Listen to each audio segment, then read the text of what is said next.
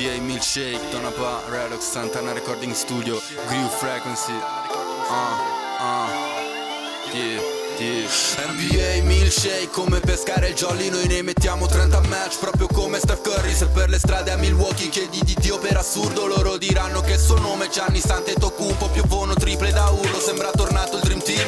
USA MVP un oro al collo KD Sembrava fosse Space Jam ma era la Summer League LeBron come Bill Russell e Wilt You gonna milkshake, milkshake, ah uh. You gonna milkshake, milkshake, ah uh. You gonna milkshake Come Doncic coi Mavericks Gonna milkshake come Arden che non può fare miracoli NBA milkshake, ok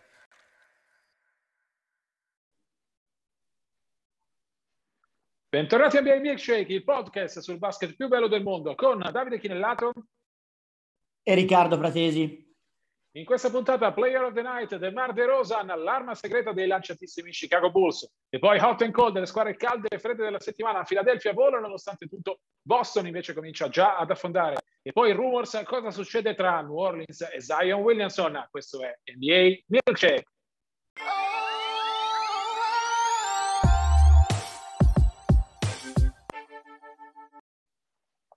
Player of the Night, il giocatore della notte, andiamo da DeMar DeRozan, 37 punti nella incredibile vittoria di Chicago a Boston, una rimonta clamorosa, più tardi parleremo anche dei Celtics, ma ora concentriamoci su questo giocatore. Riccardo, io sono già pronto a dirlo, vado subito forte, secondo me DeMar DeRozan è l'acquisto più sottovalutato della uh, off-season, della free agency, perché in queste prime sette partite onestamente sta cambiando Chicago, ha portato la sua esperienza su essere uno star e un po' mi ha sorpreso perché devo dire che ero tra quelli che aveva uh, pensato che De Rosan fosse arrivato alla fine, uh, soprattutto dopo averlo visto a San Antonio dove uh, comunque è maturato.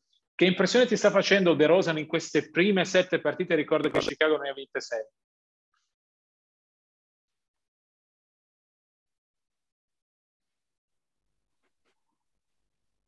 Ma mm, sicuramente sta giocando bene, come dici tu. Io non sono un suo estimatore, ma nemmeno un suo detrattore. Io ho sempre pensato che fosse un buon giocatore, al suo meglio un ottimo giocatore, ma non un uomo franchigia, ecco. E questo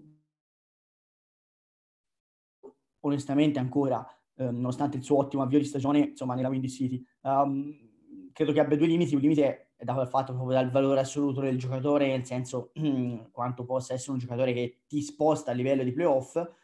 E poi l'altro limite, secondo me, è proprio di caratteristiche di gioco, non è, insomma, per essere, per essere un esterno, non è un esterno che tira fuori, o perlomeno tira relativamente da tre punti, per cui, diciamo, è, è, sono limiti, due limiti strutturali. Detto questo, è un giocatore importante, è un giocatore che comunque aveva fatto neanche male, secondo me, agli Spurs, gli Spurs avevano fatto male nonostante lui, proprio perché avevano pochissimo e lo dimostrano quest'anno, insomma, stanno, l'avvio di stagione è stato terribile da parte di San Antonio. Io credo che De Rosan possa dare un'ottima mano, i dubbi su Chicago e sulla, su De Rosan erano dati da, dalla coesistenza, diciamo, con mm, Lavin e, e, con Ball, insomma, e lo stesso Vucevic, parliamo insomma di tre realizzatori più Ball che un giocatore che ha bisogno della palla in mano, insomma, era tutto da decifrare l'attacco dei Boots. So far so good, come dicono in America, per adesso sta andando mm, tutto bene, anche meglio di quanto si potesse immaginare. Insomma, i Boots hanno una sola sconfitta. Eh, e De Rosan, eh, essendo comunque un giocatore più esperto e più maturo, sia di eh, Lavin che di Ball, per adesso, insomma, sta aggiustando da primo attore. Insomma, diamogli fiducia con cautela, secondo me, perché non è ancora fatta, non è ancora tempo di sentenze, però insomma prendiamo atto che la partenza è stata da sprinter. Ecco. Allora, io lo tengo candidato al premio di acquisto più sottovalutato della, uh, dell'off season. Ho visto un giocatore estremamente maturato negli ultimi anni a San Antonio, uh, soprattutto nelle ultime due stagioni, grazie alla cura pop, De Rosan si è convertito più in uh, leader, in, in uomo squadra, ha aggiunto il passaggio e la costruzione del gioco al suo repertorio, caratteristiche che non aveva uh, a Toronto, dove ha dimostrato quello che dicevi tu, cioè di non essere uh, un, un, vincente, di essere un giocatore che nei momenti caldi, e abbiamo credo in tanti in mente uh, le stagioni in cui Toronto era la prima o la seconda squadra della Eastern Conference e poi puntualmente arrivava ai playoff, È vero che arrivava a un ostacolo chiamato Cleveland di LeBron James, però finiva sempre che i Raptors si scioglievano e non c'è mai stata un'occasione in cui sono andati vicini a battere i Cavs, c'era sempre un abisso enorme. Eh, credo che De Rosa abbia fatto una maturazione importante sotto Pop e che i risultati si stiano vedendo adesso che è a Chicago, che è in una squadra più completa dove uh, non serve che sia lui a fare la differenza o comunque non solo lui. Chicago secondo me ha quattro quinti del quintetto molto molto interessanti. Uh, Lavin De Rosan alla fine si stanno intendendo bene, hanno tra l'altro la stessa media punti, un dato curioso, 25,6 uh, per entrambi in queste prime sette partite. Chicago ha dei limiti, secondo me, di organico, nel senso che oltre questi quattro c'è davvero poco, se non Alex Caruso, che anche, anche lui si è inserito molto bene, soprattutto ora che si è fermato Patrick Williams, vedo davvero uh, pochi giocatori su cui fare affidamento nel lungo periodo, però ecco, nella partenza dei Bulls secondo me c'è tantissimo di De Rosan e se devo dire chi è il miglior giocatore dei Bulls in questo primo inizio di stagione, a mio parere è proprio DeMar De Rosan, meglio di Lavin, meglio di Vucevic, molto meglio di Lonzo Ball che credo stia avendo ancora dei problemi nella gestione della squadra. De Rosan invece ci mette quel carattere, quell'esperienza, uh, quel sapere anche come fare le cose quando conta davvero, uh, che sta permettendo a Chicago di avere la miglior partenza della franchigia dal 2011-12, uh, la stagione che poi si concluse col terribile infortunio di Derrick Rose ai playoff, ma in quella stagione i Bulls erano alla testa di serie numero uno della Eastern Conference. Uh, restano, credo, i dubbi su Chicago che avevamo anche nella puntata scorsa. No, Riccardo, parlavamo di come i Bulls fossero partiti bene, ma aspettiamo i test. Ora sono passate sette partite, qualche test l'hanno anche superato. La vittoria rimonta su Boston, quella precedente su Utah. Però ecco, i veri esami per Chicago cominciano adesso. Come dicevi prima tu, uh, so far so good, però aspettiamo ancora prima di uh, dire che i Bulls sono tornati, che possono essere protagonisti a est Concordi su questo? Soprattutto perché sono molto corti. Cioè, Pat Williams era comunque il secondo anno, scelta di lotteria della scorsa stagione, un giovane molto promettente, anche molto duttile, anche molto importante sul piano difensivo, perché comunque è una squadra che ha soprattutto grandi attaccanti, ecco, Vucevic, De Rosan e Lavin sono giocatori che spiccano soprattutto in quella metà campo. Per cui bisognerà vedere, insomma, questa è una, una stagione standard, 82 partite, bisogna vedere anche la tenuta di questi, di questi giocatori. Ripeto, eh, prendiamo atto intanto di quello che, che, vediamo, che abbiamo davanti agli occhi e sicuramente io su Rosa sono sono anche contento se vuoi, perché pur non ritenendo un fuoriclasse, secondo me è un giocatore insomma, de, della seconda fascia, ecco, dietro a quelli veramente che fanno la differenza, però è un giocatore che un po' se lo merita anche, ecco, nel senso che a Toronto ha avuto la, la sfortuna che il meglio se l'è perso, eh, poteva esserci lui al posto di Lauri, se vogliamo, e, e poi era finito nel dimenticatoio di tutti, perché insomma San Antonio appena sono, sono spariti fuori classe, insomma, i nodi sono venuti al pettine, al di là insomma di, di quello che uno possa pensare di Popovic, se non c'è i giocatori è chiaro che finisci già è periferia dell'impero San Antonio, se non vinci, insomma, non ti si fila nessuno.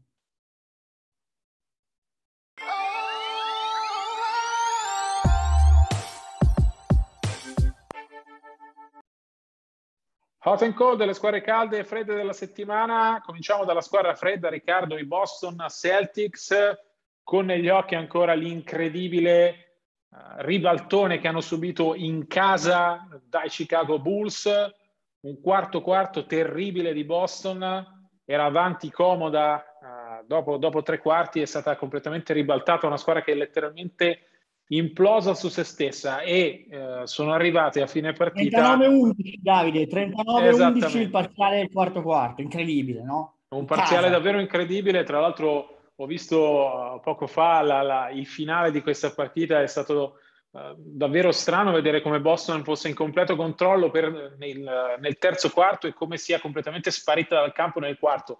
Merito di Chicago, abbiamo parlato prima dell'importanza di DeMar DeRosa, ma qui secondo me ci sono tantissimi demeriti dei Boston Celtics. A fine partita Marco Smart se l'è presa con Jalen Brown e Jason Tatum, ha detto chiaramente io sto fermo nell'angolo aspettando che, passi, che mi passino il pallone, ma il pallone non mi arriva mai. devono imparare a passare. Cominciamo dal principio. Uh, io sui Celtics ho dei dubbi dall'inizio. Uh, c'è stata una rivoluzione in estate perché se la fosse persa via Danny Ainge dopo 18 anni da presidente, Brad Stevens ha preso il suo posto dietro la scrivania, in panchina è arrivato Ime Udoka, scuola Popovic, per tanti anni numero 2 o numero 3 uh, di Pop, un coach comunque ha la prima esperienza da capo allenatore su una panchina NBA. La squadra ha tolti eh, Jason Tatum e Jalen Brown, onestamente non mi sembra un granché. Se cominciano a mancare anche le due colonne, e vi ricordo che Brown è appena guarito dal Covid e lui stesso ha raccontato come stia facendo fatica, come non riesca a recuperare bene come vorrebbe, come gli capita durante la partita di uh, sentirsi mancare l'energia all'improvviso. Se vengono a mancare anche Tatum e Brown, onestamente la vedo davvero, davvero complicata per i Celtics che hanno vinto appena due partite su sette con un bilancio davvero deficitario in casa, tre sconfitte su tre. Come li vedi Riccardo in questo inizio di stagione? Eh, li vedo male, come li vede male chiunque li guardi, eh, perché non mi aspettavo un inizio di stagione così pessimo. Ecco. Le, le incognite mh, erano enormi, soprattutto sull'allenatore allenatore esordiente su una piazza così ambiziosa e così esigente per storia, per tradizione e anche per ambizioni di roster attuali, insomma, perché comunque questo organico è frutto di anni in cui Boston è stata comunque al vertice dell'est, gli è sempre mancato il centesimo per eh, fare l'euro, gli è sempre mancato l'ultimo passo per arrivare alle finals NBA, ma insomma è sempre stata al top della Eastern Conference, però eh, invece di andare avanti sembra adesso andare indietro. Insomma, Stevens insomma, è rimasto un incompiuto allenatore, è una totale incognita dirigente, ha scelto un allenatore afroamericano perché l'hanno detto i giocatori, Brown su tutti l'ha proprio detto un record, volevano, hanno preteso un, giocatore, un allenatore afroamericano, hanno preteso però un allenatore esordiente Chiaro che, insomma, in un contesto di pressioni così enormi, eh, ricordiamo che Boston è uscita tra i bu del pubblico del Garden stanotte ed gli era già successo. Meritati, eh? Sì, meritatissimi, ma poi se 0-3 in casa, 39 punti concessi nel quarto quarto, una partita che eri avanti, significa quasi essersi scansati. Non è questione di essere scarsi o essere stanchi, è questione di non aver voglia o comunque di non applicarsi per quelli che sono i doveri di chi indossa una maglia gloriosa, perché la maglia dei Boston Celtics è, è tra le più gloriose di tutta la Lega. Mm, credo che, allora, non va bene che sia Smart a dire le cose che ha detto Smart, però io credo che le cose che, che, ha, che ha, detto Smart siano sacrosante, cioè quelle cose dovrebbe dire l'allenatore, non dovrebbe dirle eh, Smart. Poi si sa già, insomma, l'anno scorso non, non, è una novità, l'anno scorso Smart più volte aveva fatto un po' il grillo parlante, erano venuti fuori, insomma, suoi, come dire, screzi o quantomeno chiarimenti chiassosi, rumorosi, duri, a, a muso duro con Stevens, si sa che è il leader di quello spogliatoio. Eh, tutto passa dalla maturazione di questi due ragazzi perché hanno investito tutto il futuro di, fran- di franchigia su di loro. Ora, se Brown secondo me mm, comunque negli anni è cresciuto perché comunque è diventato anche in attacco il giocatore che era in difesa, cioè un giocatore che sposta e ha una parziale scusante del Covid. Non passare la palla non c'entra nulla il Covid perché c'è un giocatore aperto, eh, non è quello il problema, diventa solo una scusa, però sicuramente il fatto che non sia al meglio quello credo che sia, possa essere invece una giustificazione attendibile. Secondo me il, problema è ancora più Tatum, cioè eh, questi due giocatori devono fare il salto di qualità. Se Brown secondo me, forse due passi avanti, uno indietro, ma secondo me sta andando avanti. Eh, secondo me Tatum eh, non ha fatto il salto di qualità che in tanti, io un po' meno, perché l'avevo seguito ai tempi di Duke, ma in tanti si aspettavano. Cioè io ricordo i paragoni con Kobe Bryant a inizio carriera, quando io dicevo è una brutta copia di Melo Anthony, cioè eh, che, che, che, è una bella cosa, cioè non è che Melo Anthony tra i primi voglio dire, 10 realizzatori niente cioè, essere è un giocatore Hall of Fame, essere una brutta copia di Melo Anthony significa essere un gran bel giocatore, un realizzatore esatto. straordinario. Però significa anche che, che, non hai le doti di leadership, di trascinatore, significa che non sei un buon passatore, significa che in difesa a volte fai fatica per abitudini e, e, e per caratteristiche, ehm, significa che non sei ancora un giocatore completo. Insomma, se guardiamo negli anni l'evoluzione di Tatum, secondo me era un po' cresciuto, soprattutto a rimbalzo, con con Stevens, però eh, anche qua manca veramente tanto rispetto a quelle che erano appunto le aspettative, rispetto a quelle che erano le attese. Ecco, se Boston vuole fare una stagione quantomeno da prime quattro, tra i primi cinque a est, cioè mh, vogliamo dire che Bucks e Nets, magari Philly sono davanti, ok, se vogliono stare sul livello di Miami quantomeno, hanno bisogno questi due ragazzi facciano salti di qualità che non significa mettere su statistiche e andare allo star game, significa far vincere partite alla tua squadra. Pienamente d'accordo, tra l'altro le statistiche sono dallo Star Game, 26.7 punti e 6.5 rimbalzi di Jalen Brown, 25.7 punti, 8.4 rimbalzi di Jason Tatum, ma c'è bisogno di più, c'è bisogno di leadership, c'è bisogno che sia, siano Tatum e, e Brown a, a, dire le cose che ha detto Smart, che poi rimarrà uh, comunque il leader dello spogliatoio, ma c'è bisogno uh, che questi, questi due ragazzi facciano davvero il salto di qualità in termini di personalità, non essere più dei baby fenomeni, ma essere delle stelle NBA complete, dei leader, uh, dei trascinatori. Non c'entra direttamente con i Celtics, ma vi riporto questa frase di Nate McMillan che secondo me eh, ci sta alla grande. Si parla di Trey Young. Uh, gli è stato chiesto deve, qual è il passo successivo che deve fare Trey Young. Deve imparare a vincere con i compagni, ha risposto.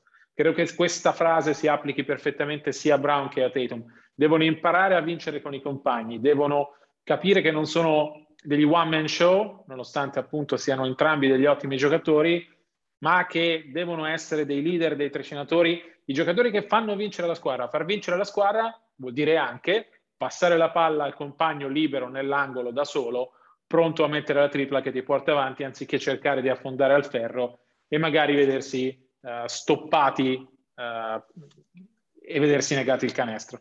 Credo che da questo punto di vista i due devono crescere, credo che però attorno a loro ci siano uh, tante piccole cose che non funzionano, non si è ancora capito bene il ruolo di Schroeder, uh, Horford sta per ora vicino a Robert Williams che comunque qualche problemino ce l'ha ed è tornato con personalità, Smart resta il leader della squadra, però anche lui qualche limite onestamente ce l'ha anche se non è, è troppo anima dei Celtics uh, perché possa, possa venire meno.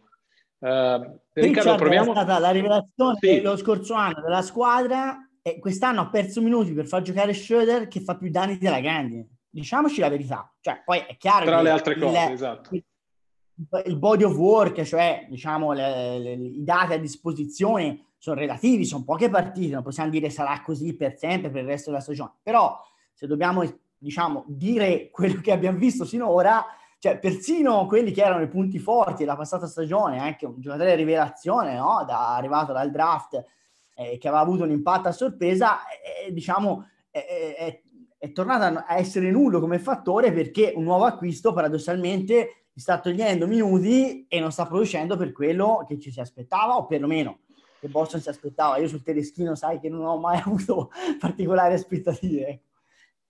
Sì, neanche io sono un grandissimo uh, fan, soprattutto dopo uh, la stagione dei Lakers.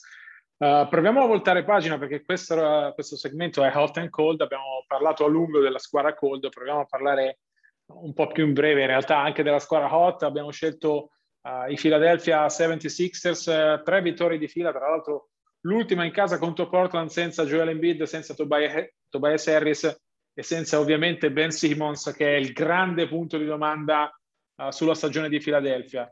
La mia opinione sui Sixers rimane uguale nonostante uh, la buona partenza. Con Simmons sono una squadra potenzialmente a livello di uh, Milwaukee, magari di Milwaukee e Brooklyn no, ma di Miami che è la mia terza forza a est.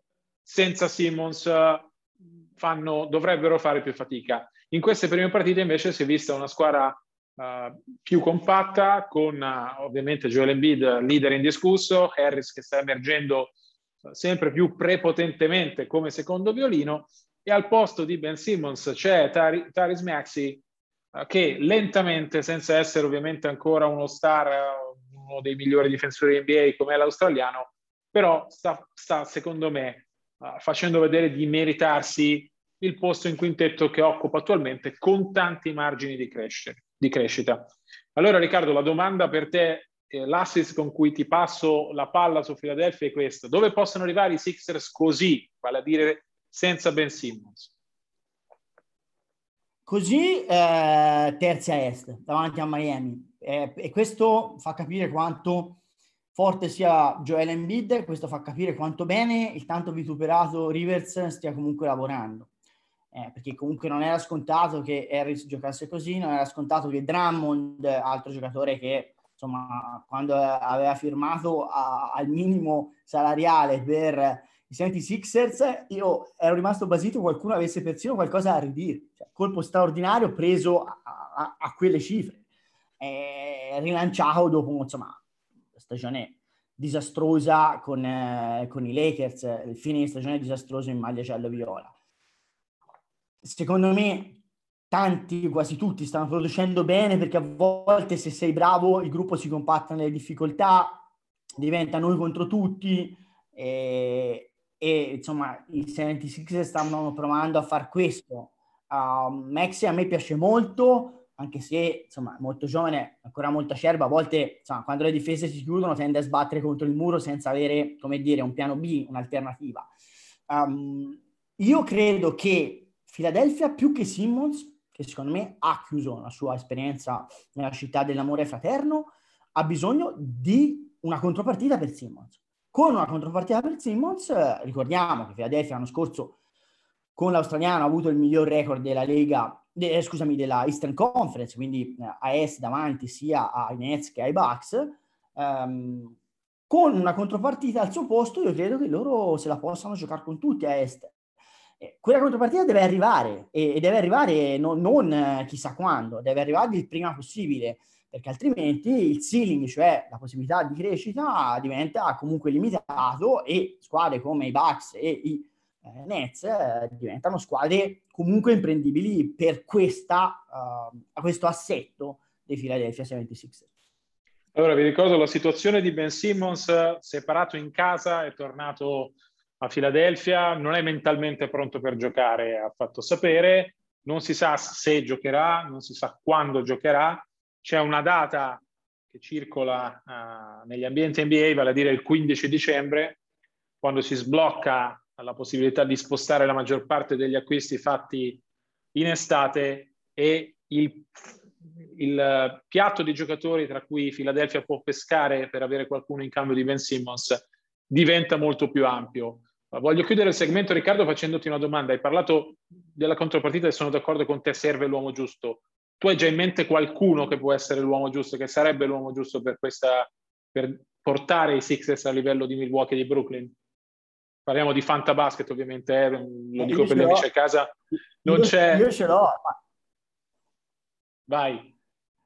No, no, eh, io ce l'ho, io ce l'ho Davide, ma ce n'hanno anche i tifosi dei 76ers. Insomma, se qualcuno ha visto l'ultima loro partita contro Portland, eh, cantavano We Won Lillard. Insomma, c'è Damian Lillard che sta facendo, sta stentando in questo inizio di stagione a Portland. Insomma, non aveva fatto mistero di chiedere rinforzi per voler rimanere, i rinforzi non sono arrivati, la disastrosa trade eh, Trent Powell è, è, stata un cazzotto nello stomaco, il, il mercato è stato sciagurato, la squadra è indebolita. Io non credo che Portland ceda Lillard per Simmons, per quanto non so, O'Shea, primo dirigente dei Blazers, ha mille colpe, ma non credo sia pazzo. È chiaro che però se mi chiedi di parlare di, fanta, di fantasy basket, cioè tu dai Lillard a quella squadra, improvvisamente per me la, è la prima favorita est. Eh, per dare Lillard dovresti ovviamente, per arrivare a, Dame dovresti insomma, dare Simmons e aggiungerci a, ben, o, parecchio altro eh, sotto forma di, secondo me, di, di scelte fondamentalmente. Non credo se, sia possibile, però sarebbe, insomma, se, se i tifosi dei, dei 76 devono sognare, Secondo me sarebbe questo, questo sarebbe un bel sogno, eh.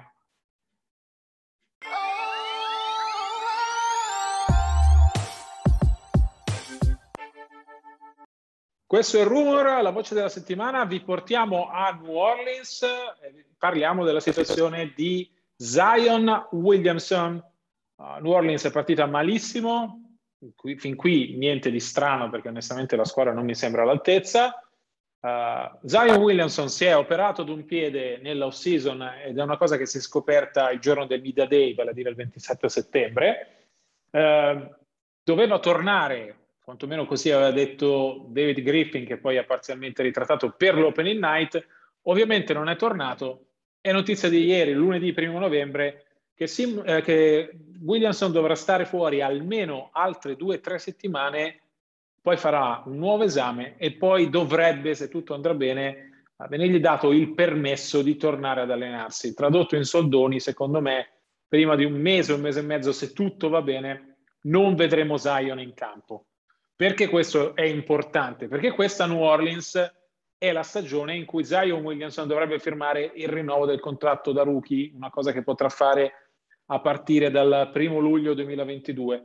La situazione era già molto tesa prima, ci sono state un sacco di voci di, di sapori piuttosto importanti tra Zion e David Griffin, che è il plenipotenziario di New Orleans.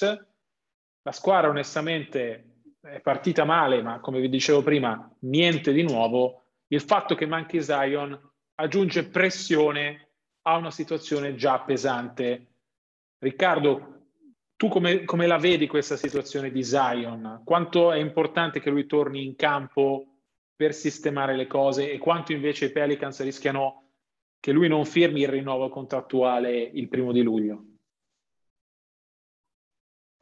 No, paradossalmente aspettare potrebbe essere utile proprio per dimostrargli che tengono al giocatore, che sono disposti a buttare dalla finestra, diciamo così, eh, un'altra, l'ennesima stagione pur di ritrovarlo al meglio senza forzarne le tappe del recupero. È un paradosso e una vergogna essere arrivati a questa situazione, ma mi sembra Griffin non abbia altre vie di scampo, eh, questa è la verità. Griffin, insomma, col senno di poi, se lo riguardiamo adesso, dopo le scelte di Ivan Gandhi, dopo la scelta di Green, dopo dei mercati disastrosi in cui la, la, scelta di Zion insomma era l'unica obbligata era l'unica che è stata azzeccata alla fine della fiera insomma forse aveva ragione a fare il mercato di LeBron a casa sua a Cleveland ecco, quando sapevo che saresti arrivato lì. sì sì sapevo eh, che saresti arrivato lì eh, purtroppo era, era, un oroscopo facile questo da, da, da, da predire, sì, da predire. no allora mh, su Zion invece eh, guarda su, su su New Orleans vedo nuvole abbastanza nere, però dipende molto anche appunto da Zion, perché poi se Zion rimanesse al suo meglio fisicamente e comunque Ingram, cioè magari con un allenatore serio, perché secondo me Green è di nuovo un allenatore sbagliato e ricambieranno, volteranno di nuovo pagina a fine stagione, inevitabilmente per buttare un'altra stagione. Io credo che Williamson, ecco, mm, sarà importante vederlo al suo meglio anche per veramente per capire di nuovo quanto può crescere e spostare. C'è sempre questo problema del peso, non è l'unico giocatore sovrappeso, insomma Arden, Doncic, la fila è lunghissima, è anche tra le stelle, parliamoci chiaro. E tra l'altro Zion è uno che fa la differenza anche con quel e soprattutto con quel peso, proprio per essere, esatto. avere quella formazione fisica, no? Che lo rende un freak of nature, un giocatore diverso dagli altri e unico e speciale. Per cui un pochino bisogna anche mh, capire che non può diventare un figlio figurino all'oggi al domani, rischi di snaturarlo. Barkley eh, aveva il culone, diciamoci la verità, era quello che lo rendeva unico e spettacolare, eh, c'è poco da fare. Di conseguenza, bisogna capire se Zion nel corso della stagione troverà la continuità fisica e atletica per fare. Sappiamo tutti che i suoi picchi sono straordinari anche in NBA. Se lui ci dimostra per 3-4 mesi consecutivi di poter giocare a quei livelli, allora comunque Norlands può avere un futuro se lui poi rinnova altrimenti diventa un grosso problema per lui e per New Orleans, perché se lui si ferma ogni due, due mesi, è chiaro che insomma, le nuvole sulla franchigia diventano, diventano un pochino troppe. E diventa obbligato ovviamente, come è stata, come fu la scelta di draftare Zion, per i Pelicans è obbligato offrirgli il rinnovo al massimo salariale, eh, non ricordo esattamente le cifre, ma dovrebbe essere attorno ai 220 milioni di dollari in cinque anni. Uh, per Zion sarebbe facile accettare perché ovviamente sono tanti soldi, però eh, ci sono stati tanti dissapori, eh, alcuni anche comici, si parla addirittura eh, di, di, David Griffin che abbia invitato a cena eh, Zion in una stanza d'hotel e si sia messo a suonare il piano per lui, eh, ricostruzione emersa eh, qualche tempo fa su cui uh, Zion si è fatto grasse risate durante, durante il Media Day, però ecco... Trovarsi una ecco. donna o un amante a cui suonare il, il piano, no, brutto, meglio Zion? Beh, io, non sappiamo se è successo, ecco, facciamo finta, facciamo finta che sia una, una ricostruzione un po' esagerata. Resta, restano due fatti, secondo me, eh, in tutto questo. Il primo che New Orleans continua a sbagliare eh, scelta dopo scelta. Zion, aver ottenuto Brandon Ingram dai Lakers uh, in cambio di Anthony Davis che non voleva più stare, sono le due scelte positive. La squadra adesso secondo me è deficitaria, soprattutto nella, nella zona delle guardie, uh, non c'è, con tutto rispetto per Devonte Graham, non c'è un play affidabile, non c'è una guardia sicura, c'è, c'è Ingram in questo momento, c'è Valanciunas che uh, qualche numero lo sta mettendo, però manca una costruzione di squadra. E, e, ci sono ombre anche sul futuro design, anche se ci sono sempre state. Gli infortuni davvero conti- cominciano ad accumularsi. Davvero, quando, vi- quando l'abbiamo visto in campo, abbiamo visto quello che può fare, ma non c'è mai stato un momento in cui con continuità Zion ha giocato ed è stato lo star che per esempio è stato nella passata stagione. Uh, questa stagione deve, deve, servire ad entrambi, a New Orleans per uh, darsi una rotta, finalmente capire che cosa vuole essere, cominciare a mettere la testa a posto in termini di scelte e Zion deve assolutamente trovare la salute necessaria uh, per essere la star che, che merita di essere. Sì.